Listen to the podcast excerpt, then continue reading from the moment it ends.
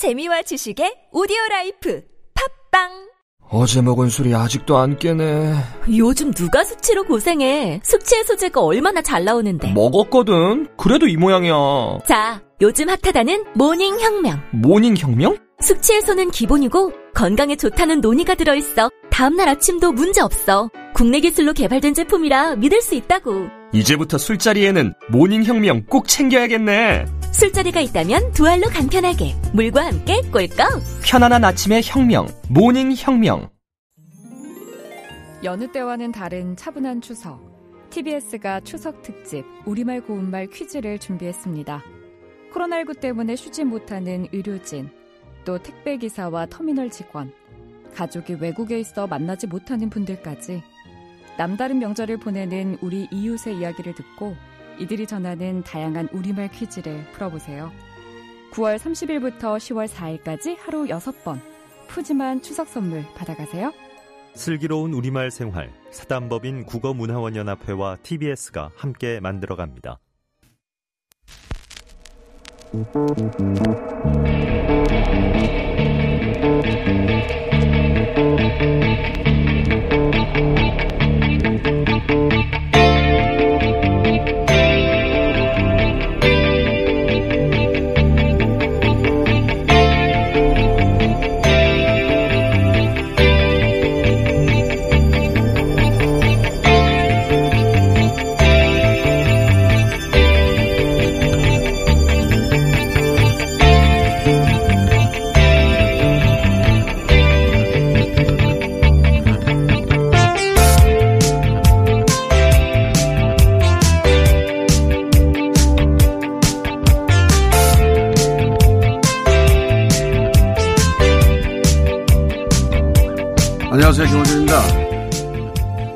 최근 미국에선 연방 대법관 지명을 두고 민주공화 양당의 공방이 한창입니다.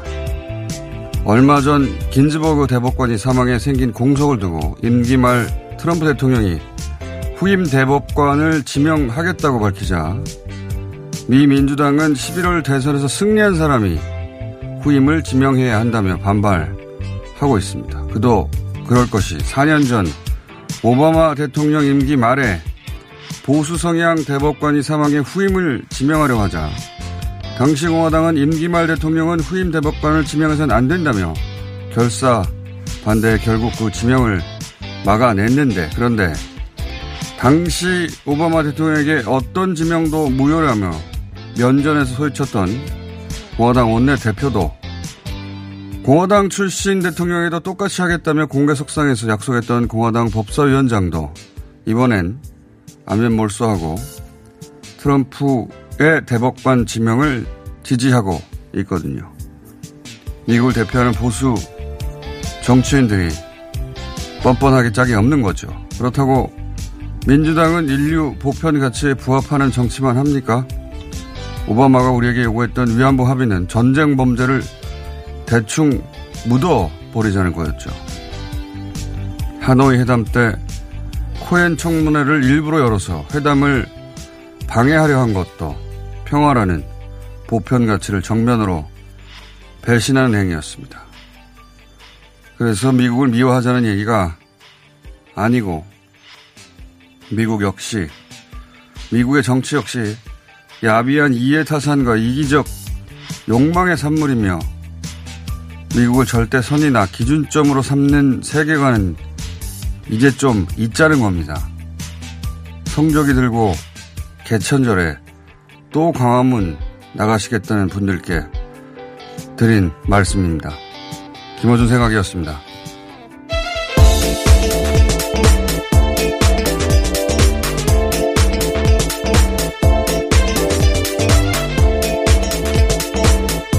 티비에스의 유밀입니다. 네. 최근 미국 정치 뉴스에서 가장 핫한 건데, 예. 예. 왜냐하면 이번 대선에서 상원 선거가 함께 치러지거든요. 상원 임기가, 미국 상원 임기는 육 년이에요. 근데 그 백 명을 삼분의 일로 나눠서 이 년마다 새로 뽑습니다. 이번에 공화당 상원 의원 중에 경합주가 많아요. 그러다 보니까 보수 지지층이 좋아할 보수적인 대법관 지명의 기회를 놓치고 싶지 않은 거죠. 자기 선거에 그게 더 유리할 테니까. 그래서 사 년 전에 자기들이 엄청나게 떠들었던 이야기거든요, 이게. 임기말 대통령이 어, 대법관 후임 지명하면 안 된다고 엄청나게 떠들었어요. 큰 화제가 됐었는데 그러면서 공개적으로 했던 약속이기도 합니다. 트럼프에게도 마찬가지로 적용하겠다고. 아주 간단하게 뒤집었어요. 똑같은 말을 했던 사람들이. 공화당만 그런 게 아니라 최근 미국 대통령 중에 미국에서 가장 세계적으로도 가장 나이스한 이미지를 가지고 있는 오바마 대통령이 우리한테 요구했던 위안부 합의는 유태인들에게 어, 아우슈비츠를 더 이상 무죄 삼지 말라라는 합의를 요구한 거랑 마찬가지예요. 어떻게 우리한테 그런 걸 요구합니까? 자기가 뭐라고? 그래서 미국을 미워해야 한다는 게 아니라 미국도 그저 굉장히 불완전한 어, 욕망에 의해 돌아가는 정치 체계고 그러면서도 우리한테 동시에 중요한 파트너고 뭐 그 정도로 생각해야 되는데 미국을 일종의 유사 종교처럼 받아들이는 분들이 있어요. 유사 종교처럼 받아들인다고 저는 인식하는데 무슨 일만 있으면 성종일 들고 나가시잖아요. 예. 앞으로 미 대선이 얼마 안 남아서 한동안 미국 얘기 계속하게 될 테고 또 개천절 집회 어, 이슈가 계속돼서 그런 세계관은 좀 끝내자. 예. 그 얘기를 꼭 하고 싶고 당분간 계속 해야 될 것 같습니다. 미국을 그 정도로 받아들일 정도로 우리가 이제 초라한 나라가 아니다. 그 얘기도 꼭 동시하고 싶고. 자, 코로나 상황 어떻습니까? 네, 일단 유럽 같은 경우가 재확산이 지금 확실한 것으로 보입니다. 스페인 같은 경우는 이제 하루 만 명, 프랑스도 만 명 가까이 나오고 있는데. 이거는 일 차 때보다 숫자가 많은 거예요. 네, 전날 뭐 삼천, 오천 명 수준이었거든요. 하루만에 이렇게 확진자가 확 늘어났고, 스위스 같은 경우도 삼백 명 수준이었는데, 어제 천 명까지 이제 확진자가 나왔습니다. 작은 나라인데, 예, 이게 몇 번 얘기했지만, 삼설, 그, 큰 어떤 임팩트를 뒀던 그 삼, 사월보다 더 많은 숫자예요, 이게. 이게 이러다 보니까 영국도, 어, 이십사 일이면 오늘부터네요. 오늘부터 그, 바 같은 곳을 영업 제한하고 프랑스도 레스토랑하고 바를 영업 제한을 이번 주 토요일하고 다음 주 월요일부터 하고 스페인 같은 곳에는 이제 외출 제한을 네. 합니다. 그래서 통근 통합 같은 거 제외하고는 집 밖에 나오지 말라고. 예.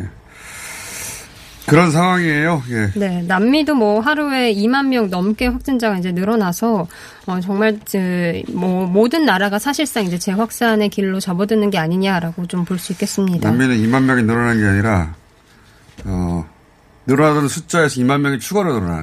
네, 전날에 비해서 이렇게 예. 늘어났고요. 자, 우리는 어떻습니까? 네, 우리나라는 어제 이제 지역 감염으로 국내에서 구십구 명이 나왔습니다. 구십구 명이요? 네. 뭐 해외 포함하면은 백십 명이긴 한데요.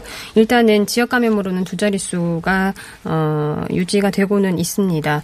오백 명, 오십 명에서 백 명 사이 정도가 이번 주 전반부에는 네. 나오고 오늘 나올 숫자하고 내일 나올 수치가 아마도 어, 주중에서 가장 높은 수치가 될 것 같네요. 네, 네, 그렇게 예상되고 있고, 이 지금 구월 들어서 이제 확진자 수를 좀 비교를 해보면은 첫째 주에는 이제 하루 평균, 아니, 주간 평균이 이백 명 수준으로 나왔는데, 그 다음 주에는 이백, 아, 백이십칠 명, 그리고 지난주 같은 경우는 백삼 명 수준으로 나왔거든요. 이번 점, 주는 주간 평균이 백 명 이하가 될 수도 있긴 하겠습니다. 될 수 있기를 바라봅니다. 자, 그런 추세입니다. 자, 다음요. 네, 어, 미국 타임지가 선정하는, 매년 선정하는 세계에서 가장 영향력 있는 백인의 정은경 질병관리청장이 선정됐습니다. 음. 네, 뭐 리더 분야에서 이제 정 청장이 이름을 올렸고 국내에서 또 봉준호 감독이 어, 아티스트 분야에 또 이름을 올렸습니다. 어, 뭐 굉장히 저명하고 영향력 있는 어, 백인 선정인데 우리나라 사람들이 여기 오른 적은 여러 번 있었다만 우리나라 관료가 대통령 제외하고, 예. 관료가 오른 건 처음이네요. 근데 제가 궁금한 건, 어, 청와대가 추천을 해서, 대통령이 보면 추천사 같은 거 썼거든요. 맞습니다. 문재인 대통령이.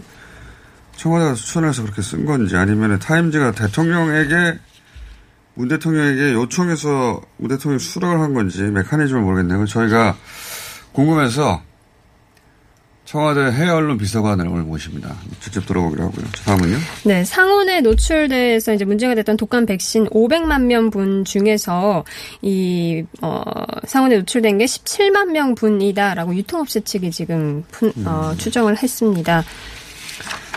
자, 어, 물론 이 분량에 대한 안전검사도 해야 되고 업체가 책임질 건 책임져야 하는데 지나친 호들갑은 먼저 그만 떨었으면 좋겠네요. 십칠만 도수로 그 무슨 대란이 날 건 아닌 것 같거든요. 그리고 십칠만 도수도 한 노출이 한 이삼십 분 정도라고 하니까 어제 김어준 교수는 어, 그 정도 노출로 변질이 일어나거나 그럴 것 같지는 않다라고 하긴 하셨는데 네. 그거는 이제 안정성 검사를 통해서 확인이 될 거고 어, 오백만 분 오백만 명분이 부족해서 큰일 날 것처럼 보도가 너무 많아요? 그렇진 않다. 너무 호들갑 떨지 마자. 다음은요? 네, 광화문 집회 불법성을 수사 중인 경찰이 김경재 전 의원에 대해서 구속영장을 청구했습니다. 보수단체 총재로 사랑제일교회 측과 불법 집회를 주도한 혐의인데요. 김문수 전 경기도지사는 재판을 받게 됐습니다. 팔월 십오일 날 그렇게 몇만 명이 모였고 어, 감염의 위험이 분명히 있는데 그리고 사랑제일교회는 이미 확진자가 나온 네. 이후인데도 불구하고 그분들에게도 문자를 보내서 독려를 한 거 아닙니까? 참여를. 수차례. 그리고 그 이후 한 달 반 가까이 벌써 중소상공인들 피해도 크고 전 국민들이 입는 스트레스도 엄청나고 아직도 평균 백여 명 왔다 갔다 하는 숫자가 확진되고 있잖아요. 네. 근데 지금 전광훈 목사하고 이렇게 김경재 총재 김문수 전 도지사 정도 이름 오르내리고 이분들로 책임을 묻고 끝나는 것처럼 계속 이어지고 있는데 어 그렇, 그렇게 되면 안 되는 겁니다. 그렇게 몇 사람을 몰아주고 끝내니까 여전히 개천절 집회를 하겠다고 하고 뭐 드라이브 스루를 하자 그러고 그리고 지금 제일 야당의 원내대표가 그건 그 사람들의 권리에 해당된다고 계속 얘기를 하고 뭐 그다음에 드라이브 스루면 괜찮지 않냐. 아니 거기서 어떻게 드라이브 스루를 합니까? 집회를 하는데 차 타고 가서 거기 서 있겠다는 거거든요. 교통이 완전히 막힐 네. 거 아니에요. 그럼 차를 지방에서 혼자 타고 옵니까? 그 멀리서? 여러 명이 타고 오겠죠. 그것도 대단히 위험한 것이고 그리고 돌아올 거 아니에요? 그리고 차 안에만 계속 몇 시간 동안 일곱, 여덟 시간 앉아있으니까 어떻게 당연히 식사도 하고 나와서 식사도 하고 화장실도 가야 하는데 이런 발상을 여전히 하는 이유는 어, 그날의 책임을 몇 사람에게 몰아주고 나머지는 책임이 없는 듯이 우리 언론의 침묵해서이기도 해요. 그렇지 않다니까요. 이 얘기는 계속하겠습니다. 자, 다음은요. 네, 최근 그 국민의힘 윤희숙 의원이 이 코로나 검사 수를 늘려서 어, 정부가 공포를 조장한다라는 주장을 했었는데 이에 대해서 안철수 국민의당 대표가 어, 검사 수를 조작할 가능성은 낮다. 그런데 그 이유를 어, 정부가 관리 역량이 부족해서다라고 언급을 했습니다. 아, 그런 말을 했군요. 의사로서 조작을 주장하지는 못하고 그렇지만 정부를 비판해야겠고 그러다 보니 이런 희한한 논리가 나왔네요. 예. 조작을 안 하는데 그게 역량이 부족하다. 예, 예. 정부가 투명해서가 아니라 역량이 부족해서. 재밌는 주장입니다. 네, 뭐 안철수 대표 나온 김에 한 가지 더 하면 국민, 그 현역 국민의힘 의원들을 대상으로 이 안철수 대표가 강연을 했는데 이것을 가지고 이제 국민의힘과 뭐 연대하는 것이 아니냐 이런 얘기들이 좀 나오고 있습니다. 그거야 뭐 연대 가능성 혹은 어, 연대를 할 것이라는 이야기는 어, 일종의 기정사실이죠 정치권에서는. 근데 어떻게 어떤 방식으로 하느냐의 문제인데. 주요, 주호영 원내대표나 장제원 같은 경우에는 적극적인 편이고, 소위 이제 중도 확장성이 있다고, 혹은, 어, 있다고 주장하는 안철수 대표를 끌어안아야 된다는 거죠. 근데 이제 김종인 위원장은 그 중도 확장성은 바로 내가 하면 된다라는 입장이라 이런 뉴스는 한동안 계속 나올 것 같습니다. 자, 어, 오늘 많네요. 다른 네. 인터뷰 코너 하나 정도 더 해야 될 것 같습니다. 네, 문재인 대통령이 유엔 총회 연설에서 종전선언 지지를 호소를 했었는데 이를 두고 조선일보가 미국의 한반도 전문가 발언을 완전히 왜곡해서 인용해 보도를 했습니다. 음, 저도 이 기사는 봤어요. 그러니까 어, 종전선언은 절대 안 된다라고 하는 어, 한 변호사의 코멘트를 따고 그리고 나서 정반대로 문재인 대통령의 종전선언을 적극 지지한다라고 하는 전문가가 있었는데 네. 그 전문가가 마치 그 전문가는 이제 문재인 대통령의 종전선언을 지지한다라고 했는데 이 전문가가 이 변호사 앞에 반대한다는 변호사에 동의한 것처럼 말을 이어붙였어요. 실제로는 정반대의 이야기인데. 예전에도 이런 경우 몇 번 있었습니다. 조선일보가 왕왕했던 거죠. 예. 네. 폼페이오는 또 다음 달 초 방한위에서 일정 논의 중이라고 합니다. 폼페이오? 글쎄요. 올래나 안 올래나 모르겠는데 옥토버 서프라이즈라는 말이 있었죠. 시월 중에 북한과 뭔가 큰 네. 딜을 할지도 모른다는 그런 일이 있겠냐 싶긴 한데 어, 이건 정세현 부의장한테 물어봐야 되겠네요. 오늘 여기까지 하겠습니다. 티비에스의 류밀희였습니다.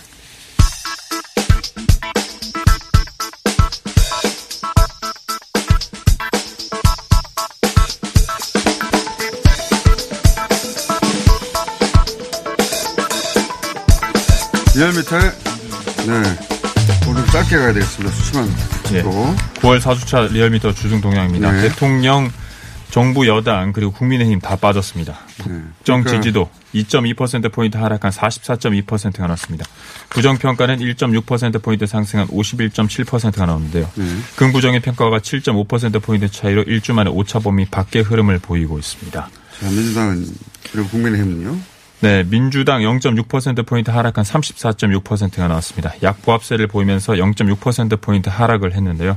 국민의힘 일 점 일 퍼센트포인트 하락한 이십팔 점 이 퍼센트가 나왔습니다. 다른 정당들은요?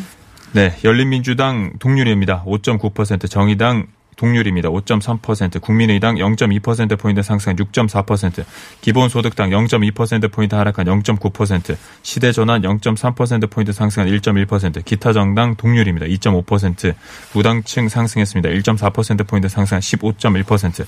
이번 주중조사는 티비에스 의뢰로 리얼미터가 구월 이십일일부터 이십삼일까지 사흘 동안 전국 열여덟 세 이상 유권자 삼만 육백구십오 명에게 통화를 시도해서 천오백칠 명이 응답 완료했고 유무선 전화면접 자동답 혼용방 실시했고 표본 오차는 구십오 퍼센트 신뢰 수준에 플러스 마이너스 이 점 오 퍼센트포인트, 응답률은 사 점 구 퍼센트입니다. 자세한 사항은 중앙선거여론조사심의위원회 홈페이지와 유튜브 채널 리얼미터 티비에서 확인하실 수 있습니다. 자, 어, 큰 틀에서 보자면 정당은 민주, 국민의힘 양당 모두 재미를 못 봤고, 그죠? 네, 네. 어제 수요일에 그 정부와 여당의 그 선별지급 통신비 관련해서 네. 가장 많이 본 정치 뉴스로 탑십에 거의 다 모든 걸 장식해서 어제 어제 좀 빠졌는데 저희 업계에서 그 세부적으로 보면 어 서울과 경기, 인천 지역 부동층들이 정부 여당에 지금 결집하는 양상을 보이고 있고 진보층이 오 점 오 퍼센트포인트로 큰 폭의 결집하는 양상을 보이고 있습니다. 그리고 국민의힘 같은 경우는 어 뭐 정부 여당의 부동산 정책에 대한 뭐 실망감과 추장관 논란에 대한 의혹으로 그동안 빠져있던 보수층들이 정부 여당으로 옮겨가는 그런 양상을 보이고 네. 있습니다.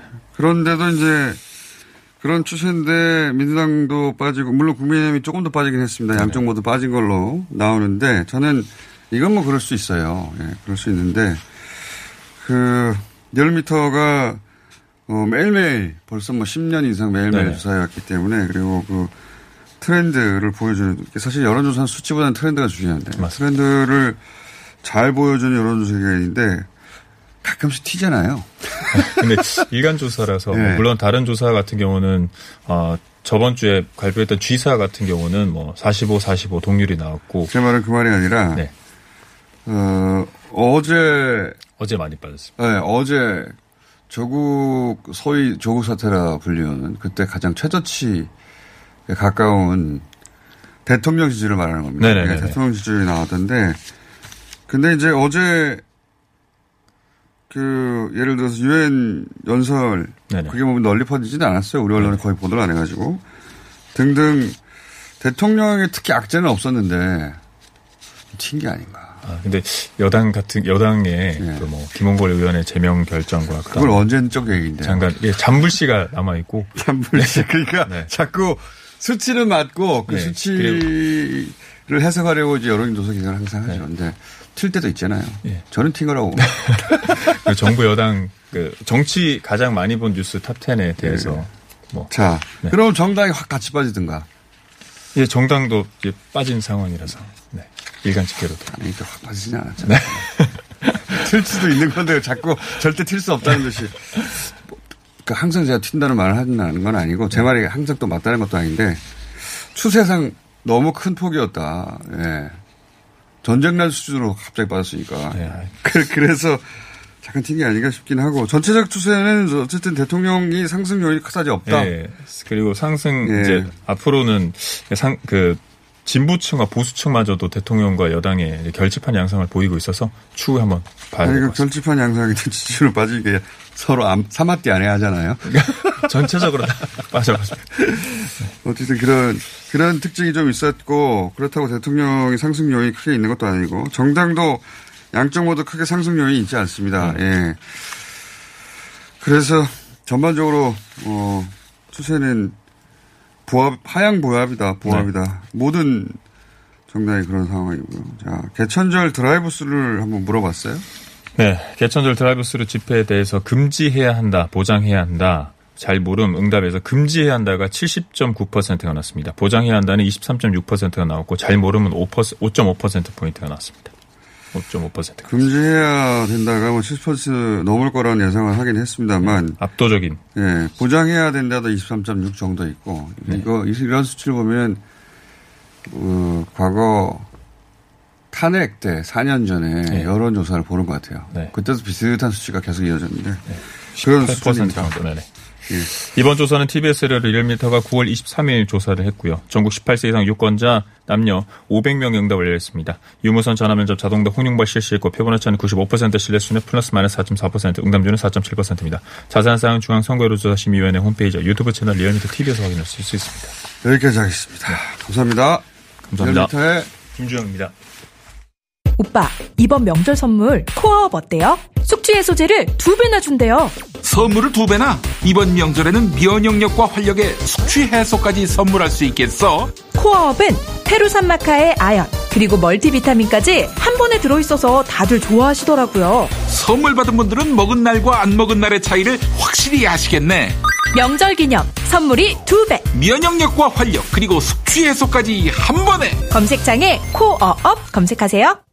긁지 말고 뿌리세요 글루타셀. 아직도 무작정 긁고 계신가요? 지금도 밤마다 긁어대는 아이 때문에 고민이신가요? 미친 듯이 가려울 때는 긁지 말고 글루타셀을 뿌려보세요. 약국이나 검색창에서 리얼한 후기를 확인해보시고 많은 사용자들이 인정한 특허받은 글루타셀 스프레이로 긁지 않는 편안한 밤을 보내세요. 긁지 말고 뿌리세요 글루타셀. 홍대리, 오늘 차 안 가지고 왔네? 음, 서울시 승용차 마일리지로 갈아탔거든. 승용차 마일리지? 서울시에서 자동차 운행거리를 줄이면 포인트를 주는데 현금처럼 써도 되고 영화 보거나 책도 사고 자동차세 같은 세금 내는 데도 사용할 수 있다고. 오, 운행거리를 줄인 만큼 돈이 되는 거네. 김대리도 얼른 가입해. 이천이십년 칠월 구일부터 서울시 승용차 유일제 혜택이 종료되고 승용차 마일리지 제도로 운영됩니다. 미세먼지와 온실가스도 줄이고 혜택도 받는 서울시 승용차 마일리지에 많은 참여 바랍니다. 자세한 사항은 일이공 다산 콜센터로 문의하세요. 이 캠페인은 서울특별시가 함께합니다. 올 추석 코로나 시대 사회적 거리는 유지하고 가족 사랑은 대장사랑 선물 세트로 이어주세요. 하나, 장건강 지킴이 대장사랑. 둘, 여성을 위한 우먼사랑. 셋, 건강한 다이어트 듀이어트. 넷, 소장부터 대장까지 유산균 사랑. 다섯, 완전분해 완전소화 효소사랑. 다섯 종류 선물세트 오만 원대부터 최대 오십 퍼센트 할인. 검색창에 대장사랑.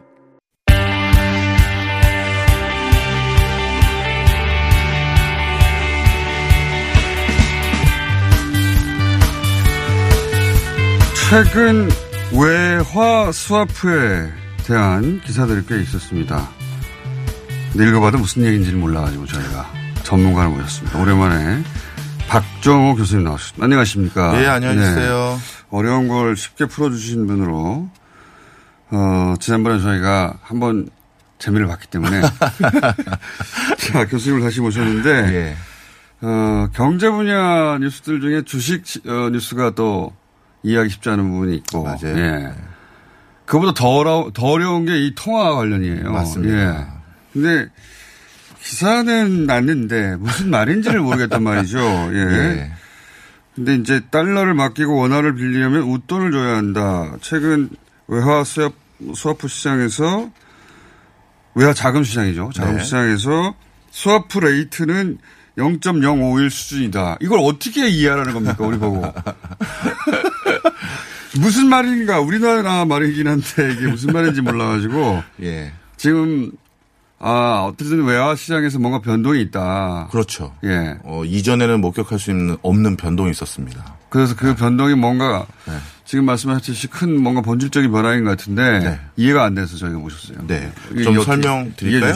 이해시켜 주십시오. 예. 네. 먼저 스와프 레이트 화두를 던져 주셨으니까 말씀을 드리면 달러라는 것은 전 세계에서 상거래할 때 사용되는 화폐잖아요. 기축통화. 예. 네. 그러다 보니까 많은 경제 주체들이 그러니까 기업이나 사실은 금융권들이요. 네. 어, 갑자기 달러가 필요할 때가 있습니다. 그러면 지금 나에게 달러를 좀 잠시 빌려주면 네. 어, 좋겠다라고 했었을 때 대가 없이 빌려줄 수는 없잖아요. 그 그래서 돈인데. 예, 네. 그럼요. 그때 달러를 나중에 돌려줄 테니 지금 잠깐 먼저 빌려주세요라고 음. 할 때 쉽게 말해서 적용되는 이자율이 스와프 레이트다 이렇게 아, 보시면 됩니다. 그러니까 내가 뭐 대금을 결제한다든가 그렇죠. 네. 필요한데 보유한 외환은 없고 나중에 이제 들어오면 달러로 갚을 수 있긴 한데 그렇죠. 일시적으로 네. 내가 달러를 빌려 쓸게요. 예. 달러 이자네요, 그러니까. 그렇습니다. 그래서 제가 한 달, 예, 한 달 뒤에 받을 달러가 있는데요. 아유, 갑자기 제가 달러가 급하게 필요해서 음. 그 한 달 뒤에 드릴 테니까 지금 잠깐 빌려주세요. 이런 정도 생각하시면 쉽게 이해하실 겁니다. 그게 스와프 레이트다. 예. 그게 영 점 영영오일이라는 건 무슨 의미입니까? 원래 통상적으로요. 예. 저희가 이렇게 달러를 주로 빌려서 쓸 때는 예. 어, 당연히 어, 달러라는 건 전 세계에서 필요한 사람이 우리 원화보다 많을 거 아니겠습니까? 그렇겠죠. 그러다 보니까 다른 사람들 중에서도 특별히 너한테 빌려주는 거니 음. 대가를 톡톡히 내라라는 게 통상적이었어요. 그러니까. 이렇게 급히 달러를 빌려 쓸 경우에는 네. 원화를 주고 이제 달러를 네. 가져오는 경우죠. 그럴 네. 때 이자율이라는 게 있는데 네. 그 이자율이 높았다. 그렇죠. 맞습니다. 높았다. 그런데 이 기사의 내용은요. 네. 어? 이제 이자율이 낮아졌을 뿐만 아니라 오히려 원화를 원하는 사람들이 더 많아졌다. 이 상황입니다. 어떻게 그게 되죠? 좀 설명을 드릴게요. 네. 이번에 이런 상황은 처음 있는 일입니까? 거의 처음이에요.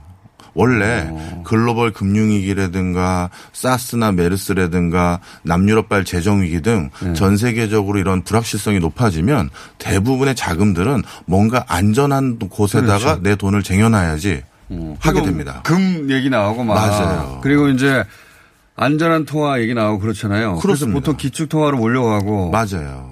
그래서 우리나라에 있었던 외화 자금도 네. 다 외국인 투자자들이나 이런 사람들이 싹 인출해서 네. 미국으로 들고 가는 게 그동안 통상적이었어요. 그러니까 우리나라에 투자하러 들어왔던 달러가 다 나가는 때, 거죠. 네, 그럴 때가 되면 다시 네. 어, 돌아가는 거죠. 예. 예. 그래서 사실 이번 코로나 그런 뉴스는 익숙해서 알겠어요. 예. 그래서 그 코로나십구가 터졌던 삼월 달에도 예. 똑같은 이슈가 있었습니다. 그러다 음. 보니까 우리나라의 외화가 많이 빠져나갔고 상대적으로 외화가 부족해졌고 그러니까 환율이 막 올라가는 거예요. 예. 그래서 이제 우리가 미국하고 뭐 통화 수 통화 수합 체결하는 것도 그런 이유 아닙니까? 예, 정확히 기억하시네요. 서로 필요할 때 예. 빌려주자 뭐 이런 차원인데. 네. 그런데 자 그래서 여태까지 글로벌 금융위기 때도 남유럽발 재정위기 때도 사스 초반, 아, 저 메르스 초, 저, 저 코로나십구 초반 때도 예. 그렇게 우리나라 화폐 가치는 떨어지고 달러는 강세가 됐는데 더 안전한 가치다 이거 아닙니까? 예. 달러라는 게. 그런데 지금 코로나십구가 어떻게 보면 이 두 번째 확산하면서 본격화되고 있는 상황에서 네, 금방 끝날 것 같지도 않고. 네, 그런데 국제적으로 지금 원화 가치가 굉장히 올라가고 있고 오히려 우리 원화 가치는 안정적인 형태로 올라가는데 달러나 위안화나 엔화나 이런 것들이 우리보다 위상이 조금씩 내려가고 있고. 유로화도 마찬가지입니까? 예. 그다음에 신흥국 화폐 가치는 더더욱 안 좋아지고 있고 이런 상황으로 지금 바뀌어가는데 이건 굉장히 이전과는 다른 흐름이죠. 아, 그럼 이렇게 이해하면 됩니까? 그러니까. 어, 화폐도 자산이고, 네.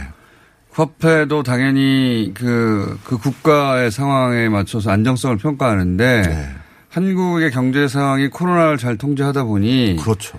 예측도 상대적으로 더 가능하고 예. 변동폭도 적을 것 같다. 네. 그러니 원화가 더 안정적이다. 이런 의미예요? 어, 상대적으로 원화로 놔두는 게 괜찮다고 판단한 겁니다. 아, 네. 그러니까 국제통화 여러 가지 통화가 있는데 그중에서 원화로 두는 게 더 안정적이야? 뭐 안정적이거나 또는 수익이 더 괜찮겠다. 예, 달러는 자꾸 떨어져 갈 건데 원화는 자꾸 가치가 올라갈 것 같으니 차라리 그, 그래서 빠져나갔던 삼월 달에 빠져나갔던 외화 자금들이 네. 외국인 투자자들이 요 근래 다시 다 들어왔거든요. 아 네. 그래요? 네. 그래서 달러가 오히려 많아지고 네. 원화를 원하는 소위 이제 이 찾는 트레이, 사람이 많아진 거죠. 네, 트레이드들이 많으니까 네, 원화, 원화가 귀해져가지고 가격이 올라간 거죠. 이자율이 네. 역전돼 버린 겁니다. 그렇죠. 말하자면? 그렇다고 보셔도 됩니다. 네. 어, 희한한 일이. 예, 예, 희한한 일이죠. 원래 이런 일에 좀처럼 안 생기거든요. 이럴 때 여행을 가야 되나? 아, 그렇네요. 그러니까요. 원화 가치가 높을 때. 그렇네요.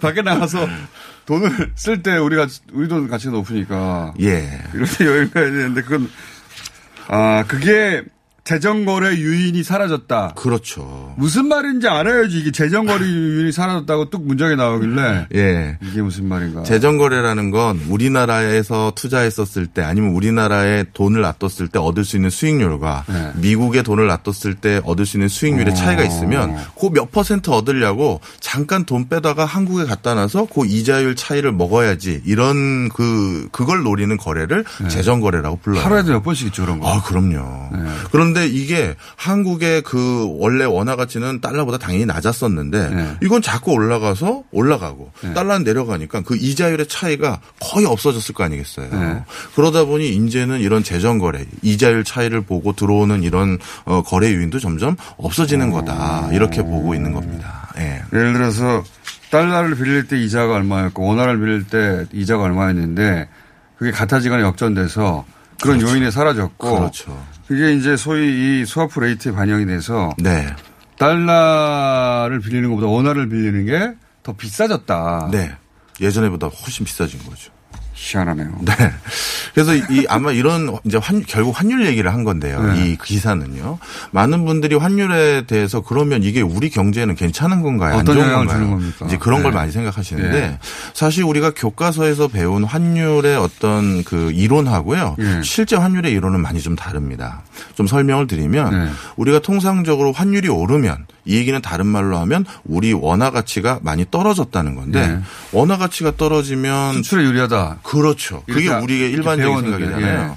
그렇기 때문에 우리 경제에 좋다. 예. 이렇게 생각하는데. 왜냐하면 아, 외국에서 우리 물건을 살 때 싸니까. 그렇죠. 예. 그래서 무조건 무슨 환율이 올라가면 좋고 예. 환율이 지금처럼 내려가면 안 좋은 거 이렇게 생각하는데 예. 아 이게 꼭 그렇지 않아요. 그래요? 왜냐하면 이렇게 보시면 됩니다. 미국의 달러, 미국 중앙은행에서 인쇄한 달러의 정확히 삼분의 이는 미국 바깥에서 유통돼요. 예. 그러니까 워낙 전 세계에서 많이 쓰는 거죠. 예. 그리고 또 한 가지는 전 세계 빚, 그러니까 부채요. 예. 부채 중에서 전 세계 모든 부채 중에서 사십 퍼센트는 달러 빚이에요. 어. 그러니까 뭐겠습니까? 달러 빚은 결국 돈을 갚을 때 달러로 갚아야 되잖아요. 예, 예. 그럼 달러로 갚을 때 우리 기업들이나 우리 금융회사들이 달러 빚을 갚으려고 할 때 달러로 환전을 해야 되는데 아, 그렇지. 그때 어. 우리 원화 가치가 세졌으면 어. 빚을 갚을 때 유리하죠. 유리한 거죠. 어, 그러니까 예, 환율이 낮아져도 유리한 점은 있고요. 물론 수출은 좀 불리한 점이 있겠지만 네. 반대로 환율이 올라가도 우리에게 안 좋은 점이 어, 이렇게 있는 겁니다. 플러스 마이너스가 있다. 예. 어. 그래서 지금 업 업계의 상황은 야 이렇게 해서 물론 뭐 우리나라 같은 경우도 지디피 대비 정확하게 통계를 찾아오진 않았지만 통상적으로 칠에서 팔 퍼센트 정도가 우리도 달러 빚이거든요. 어, 그러니까 많네요. 네, 칠에서 팔 퍼센트는 많은 엄청 거죠. 많은 거예요. 예. 그래서 그런 빚을 갚을 때는 유리해진 건 맞지만 이게 우리 수출 경쟁력을 약화시키는 수준까지 이 우리가 원화 가치가 너무 세지면 안 된다 해서 굉장히 관심을 가지고 있다. 어. 이 돈의 가치가 올라가도 걱정을 하는. 어, 어쨌든 이 이 이야기는 코로나십구가 만들어낸 새로운 경제 환경 속에서 한국이 네, 선방하다 보니 나온 결과네요. 맞습니다. 어. 통상적으로 어느 나라 환율은 결국 뭐에 의해서 결정, 어느 나라 돈의 가치는 뭐에 의해서 결정되냐면 한마디로 말씀드리면 그 나라의 국력이에요. 경제력일 수도 있고 외교력일 수도 있고 정치력일 수도 있는데 요즘은 여기 하나 더 꼈죠. 방역. 어. 네. 그런데 그런 과정에서 전 세계적으로 방역하고 경제하고 딱 맞물려 있으니까 지금 맞물려 있으니까. 네. 그럼 전 세계적으로 지금 한국에 대해서 야 한국 잘 버티고 있구나 어. 이렇게 평가를 한다라고 봐도 크게 과언 아니에요. 그게 외환 시장에도 영향을 미쳐서 그렇죠. 원화가 안정적이고 네. 그리고 앞으로도 크게 떨어질 일이 없는 그렇게 보는 겁니다. 어, 화폐 자산으로 이해가 되다 보니 예. 이런 레이트도 영향을 미치고. 예. 근데 엔화가 어렵다는 거는 이해가요. 일본의 경제 위기는 오래됐고 그렇죠. 그리고 이번 코로나 상황에서도 큰 타격이 있는데 근데 중국 위안화는 요, 여기까지만 여쭤볼게요. 하나만. 네. 중국은 사실은 주요 국가 중에 돈을 엄청 풀기도 했고 네. 그래서 경제 성장률 하락도 우리보다도 낮고 유일하게 네. 아마 네. 주요 국가 중에는. 네. 오이시디 중에는 일 위인데 전 세계로 따지면 중국이 그 첫 번째 해당될 정도인데 왜 위안화가 약하죠? 이렇게 보시면 될 것 같아요. 삼월 달 코로나가 본격적으로 창궐했었을 때 네. 그때는 방금 말씀하셨던 엔화나 네. 위안화보다도 또 우리나라 원화 가치가 또 약해졌었어요. 네. 통상적인 예전의 행태처럼 그렇죠. 아유 또 위험한 일 생겼으니까 한국에선 돈 빼야겠다 네. 이렇게 했던 건데 지금 몇 개월 지나고 났더니 이 항상 이 화폐 가치는 상대적인 거잖아요. 한국에 오히려 원화 가치의 힘이 더 실려 있고 네. 엔화랑 위안화는 우리보다 더 빠진 거죠. 네. 음. 그러니까 나름대로 중국도 견실하게 버티고는 있습니다만 네. 국제 평가는 어. 아 미국하고의 또 관계도 갈등도 있고. 있으니까 그렇죠. 어. 이해했어요. 예, 이해했고 가셔야 될 텐데. 알겠습니다. 아 그런 뉴스였거든요. 네, 저희가 네.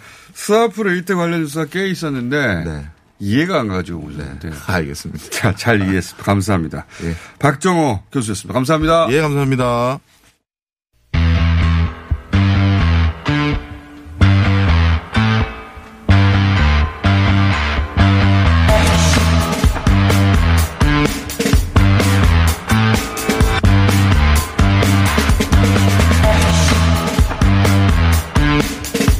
어제 정은경 질병관리청장이 미국 타임지가 선정한 세계에서 가장 영향 있는 백인에 선정되었는데 그 소개글 추천사라고 할까요? 글을 문 대통령이 직접 작성했습니다. 이게 어떻게 된 사연인지 궁금해서 모셨습니다. 청와대 이지수 해외 언론 비서관 나오셨습니다. 안녕하십니까? 네, 안녕하십니까? 네, 사람들이 해외 언론 비서관이라는 게 있다는 걸 잘 몰라요. 네, 그렇습니다. 근데 저희가 모신 이유가 어 정은경 청장이 선정된 것도 빅뉴스이긴 한데 네네. 우리가 대통령을 제외한 관료로는 처음인 것 같아요. 예, 그렇습니다. 그런데 네. 그 소개글을 대통령이 쓴 걸로 되어 있습니다. 문 대통령이. 네네. 그래서 제가 궁금해진 것은 문 대통령 청와대가 예를 들어서 타임지에 추천을 한 건지 음. 아니면 타임지가 선정하고 나서 문 대통령에게 글 써달라고 요청을 한 것인지. 예, 뭐 그 절차를 간단하게 설명을 드리면요. 어, 정확하게 칠월 이십칠일 날 예. 아, 아시아 편집장, 타임지 아시아 편집장이 갑자기 이메일을 보내왔더라고요. 그러면서 네. 이제 정은경 관리청장을 자기네들이 엄격한 절차에 의해서 선정을 했다. 이에 따라서 혹시 문재인 대통령께서 소개글을 좀 써줄 수 있느냐라는 저희. 타임지는 그 소개글 쓰는 사람도 지명해서 옵니까? 그러니까 예전에는 어. 그런 식이 아니었는데 얼마 전부터 타임지 백인을 선정하는 데 있어서 조금 변화가 있었더라고요. 보니까 뭐냐면은 선정은 자기네들이 엄격한 기준에 의해서 선정을 하지만 그거를 소개해 주는 사람은 좀 그 나라에서의 명사 내지는 네. 그 분야에서의 상당히 알려진 분들의 소개글을 올리는 이런 식으로 바뀌었더라고요. 그러면서 이거는 이제 저희들에게 뭐, 어, 문재인 대통령이 꼭 써줘야 된다라기 보다는 문재인 대통령께서 혹시 써줄 수 있느냐라는 의향을 이제 물어본 거죠. 당연히 그렇겠죠. 어떻게 자기들이 예. 써야 해 하고 지목하겠어. 그, 그, 당연히 그건 안 되는 거죠. 그래서 어쨌든 저도. 건, 그 의사를 물어보는 건 그쪽에서 먼저 온 거예요? 예, 예, 물어봤습니다. 그래서 저도 어, 제가 결정할 사안이 절대 아니기 때문에 음. 이제 저, 어, 보고 절차 라인을 따라서 이제 대, 대통령께 보고를 했더니 대통령께서 이제 흔쾌히 어, 정은경 관리청장께서 아주 고생을 하고 있고 지금 방역 일선에서 너무 애를 쓰고 있다는 걸 잘 알고 계시기 때문에 흔쾌히 써주시겠노라라고 허락을 하시고 저는 처음에 대통령이 소개글을 썼길래 음. 아, 이 정도면 청와대에서 네. 그... 전혀 그렇지 않습니다. 아, 그게 그렇지 않아요? 저희가 어... 그것 때문에 혹시라도 예민한 문제일 수 있어서 자꾸 추천서냐 소개글이냐라는 이 단어를 갖고도 사실은 고민을 했습니다. 음. 추천서가 될 수가 없는 거죠. 왜냐하면 대통령이 추천하지 않았으니까. 추천한 것이 아니고요. 네. 이제 그 백인에 선정된 다음에 이 사람은 어... 어떻게 살아왔는지 내지는 어떤 뭐 좋은 점이 있는지 이런 것들을 소개하는 글로 지금 되고 있습니다. 생각해보니까 타임지가 좀 건방지네요.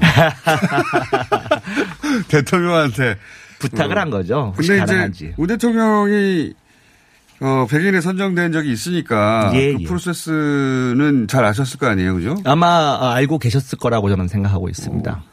봉준호 감독하고는 전혀 관련이 없는 거죠, 여기서. 음, 예, 뭐 어제 그것 때문에 약간의 논란이 있었던 거는 사실이고 또 일부 매체에서는 뭐 정치적 해석을 하기도 하는데요. 전혀 그렇지 않습니다. 봉준호 감독이 선정됐다는 거를 알려줍니까? 아니요, 선전에? 전혀. 이 절차를 진행하는 데 있어서 타임지가 가장 신경 썼던 것 중에 하나가 보안입니다. 그들로 이제 이것을 발표하면서 이제 집중을 해가지고 한꺼번에 터뜨려야 되는 그래야 그렇죠. 이벤트가 되는데. 뭔지 다 알면 뭐 재미없죠. 이게 이제 언론에 새나거나 이러면은 그들도 네. 이제 어떤 기대하는 그래도 효과나. 한국에 두 명 있는데 그 한 사람 안 알려줘요. 그래서 저희가 제가 물어봤습니다. 혹시라도 음. 저도 이제 그 어, 정은경 관리청장이 이제 그 발표를 할 때 그러니까 타임지에서 발표할 때 우리도 때 맞추어 어, 좀 이거를 어, 프레스 릴리즈를 하고 싶다라는 말을 네. 했더니 그쪽에 확인을 했어요. 그랬더니 한, 다른 사람 대하, 없느냐? 예, 대한민국에 정은경 청장 말고 또 있느냐라고 네. 했더니 아, 한, 한 명밖에 없다. 이렇게 답이 온 겁니다. 했어. 이것도 보안 때문에 그런 건지 이제 나중에 추후에 제가 한번 물어보긴 하겠습니다만은 음. 저희로서는 그러니까 나머지 뭐 아흔아홉 분이 누군지를 알 수 있는 방법은 아, 전혀 없었고요. 청와대도 몰랐군요. 예, 어느 정도까지 그들이 보안을 강조를 했냐면은 저희가 이제 오고 가면서 소개글을 이제 쓰지 않았습니까? 그래서 며칠 전에 최종본을 좀 바, 보내달라. 왜냐하면은 또 혹시라도 오타가 있다거나 잘못된 게 나올 수 있는지 저희들은 검토해야 할 또 책무가 있기 때문에 그거를 좀 보내달라 그러는데 그것도 안 보내주더라고요. 그것도 자기네들 규정에 의해서 보내줄 수가 없다. 그러면 정은경 본부장은 언제 한 거예요? 제가 듣기로는 한 삼 일 전쯤에 이메일로 축하 메일을 보냈다라고 제가 들었습니다. 아, 타임즈에서? 예, 예. 그 정도로 그러니까 본인에게도. 대통령에게. 소개글을 써달라고 요청이 온 건 칠월이잖아요. 예, 그렇습니다. 그러니까 소개글을 본인에게는 그 아마 임박해서 알려준 걸로 알고 있습니다. 그러면 정은경 본부장, 아니, 본부장이 아니죠. 청장한테 네. 칠월에 청와대에서 미리 안 알았는데 언지를 안 해줬어요? 절대 안 해줬습니다. 왜냐하면은 아, 그분도 또 바쁘신 분을 갖다가 또, 또 저희들로서는 약간 작은 선물이라고 생각을 했기 때문에 아, 이거는 보완을 또 특히 요구했고 그래서 어, 본인에게는 절대 알리지 말게끔 어, 이제 절차를 밟았고요. 어, 타임지에서 알려온 바에 의하면 한 삼, 사일 전쯤에 이제 본인에게는 어, 이메일에 보내서 축하한다 이렇게 보냈다고 합니다. 그 소개글을 두 달 전에 썼던 분이 대통령인데 네. 청와대에서도 정은경 본부장한테 안 알려주고. 예, 알려주지 네. 않았습니다. 그리고 타임지도 봉준호를 또 안 알려주고. 저희한테 서로, 뭐. 서로가 서로를. 전혀 뭐 알 수 있는 상황도 아니고요. 그거를 뭐 어, 알려달라고 했었는데도 또 한국에는 정은경 청장밖에 없다라는 답시를 받았기 아니, 청와대에서 때문에. 청와대에서 물어보면 말 좀 해주지.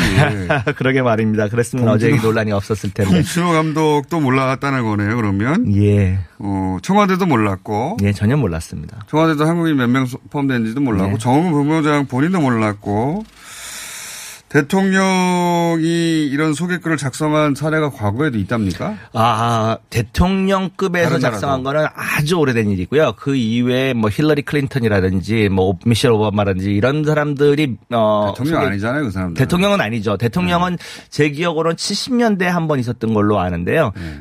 아, 요번에는 이제 아무래도 방역 상황이다 보니까 대통령께서 또 여러 이제 그, 어. 가장 잘 아니까. 잘 알고 음. 또 이러다 보니까 아마, 아, 뭐 좀 요청을 한 게 아닌가. 코로나와 생각. 관련된 인물을 전 세계에서 한 명 선정한 거죠. 지금 생각해보면. 그러니까 사, 사실은 요번에 그, 방역 상황이다 보니까 전 세계적으로 방역과 관련된 분들을 여러 명을 선정을 네. 했더라고요. 미국의 뭐 파우치 교수라든지 네. 이런 분들을 선정을 했고 또 더블유에이치오의 그 의장이라든지 이런 네. 사람들도 했는데 대한민국에서는 이제 방역과 관련돼서는 정은경 청장 한 분을 선정했습니다. 미국 사람 빼고요. 그건 자기들끼리 하는 네. 것이고 그 말고 이제 전 세계에서 이 방역에 직접 관여한 그 국가의 관료 중엔 유일하게 한 명 뽑은. 그렇습니다.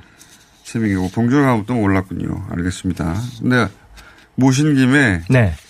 어, 해외 언론 비서관이 뭐 하는지 잘 모르잖아요. 음, 그러니까 제가 이해하기로는 어, 전 세계 언론하고 소통하고 전 세계 네. 언론을 모니터링하고 그런 일을 하시는 거죠? 예, 뭐 저희가 이십사 시간 지구촌의 언론을 감시하고, 그러니까 모니터하고 있습니다. 그래서 혹시라도 저희 나라와 관련이 있는 뉴스라든지, 우리나라 예. 내지는 아 우리나라와 우리나라와 관련이 있는 아, 뉴스라든지 내지는 어, 우리가 알아야 될 만한 뉴스들이 어, 세계 어디서 일어나면 그걸 저희가 모니터를 하고 있습니다. 어. 일단은 그 다음에 이제 해외 그렇죠. 언론과 국내에 나와 있는 해외 특파원들과 끊임없는 소통을 하고 있고요. 그러면은 그 오신 김에 네. 시간이 별로 없긴 한데 네네. 매일매일 전 세계 언론을 모니터링하니까 네.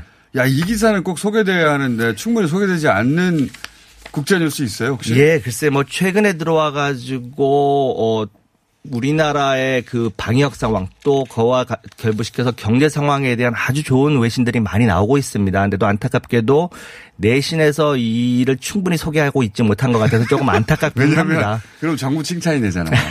그런가요? 한두 개만 소개해 주십시오. 예를 들어서. 예, 뭐 큰 웬만한 것들은 많이들 알려졌는데 제가 조금 제목에서 아주 재밌게 있었던 최근에 기사가 하나 있었습니다. 이거는 포럼 폴리시라고 해가지고 어. 일간지라기보다는 이제 싱크탱크에서 발간하는 신문인데 여기에 어. 제목이 참 다뤘어요? 재밌습니다. 예, 제목이 예. 어, 코로나십구가 모든 나라의 경제를 짓누르고 있다. 단 한국만 빼고 네. 제목에 아주 한국은 예외적이다. 전 세계에서 음. 유일하게 지금 코로나에 의해서 요건 좀 다른 거고요. 미국 예. 말고 다른 나라에서 예를 들어 아, 다른 예. 세계 아주 구, 이거는 뭐 많이 알려진 매체는 아닌데 스페인에서 재미난 어, 스페인. 어, 칼럼이 하나 나왔습니다. 이거는 네. 스페인에서 코로나 이후에 경제 활성화를 위해 한국으로부터 무엇을 배워야 하나라는 제목으로 기사가 실렸는데요. 거기에 네. 보면은 한국에서의 어떤 그 쓰리 티 어, 요새 많이 이야기되는 테스트, 추적, 치료 이거와 함께 요거는 비비씨가 이름 지었죠. 이거 비비씨의 로라 비커가 이 네. 이거를 어, 이제 이름을 짓고 나서 전 세계에 이제 퍼지게 된 상황입니다. 예예, 예, 쓰리 티요. 그것도 배워야 된다. 그다음에 경제 대응에서도 또 쓰리 티라고 시간 해서 시간 다 됐는데 비서관님. 네. 가끔씩 저하고 전화 연결해가지고 예. 우리가 놓친 외신 이렇게 짚어보고 할 때. 등장해 주셔도 괜찮을 것 같은데. 예, 뭐 외신들 좋은 소식들 많이 있습니다. 뭐 기회가 될 때마다 소개하고 싶은 게 저희들. 이지수 비서관이었습니다. 예, 감사합니다. 감사합니다.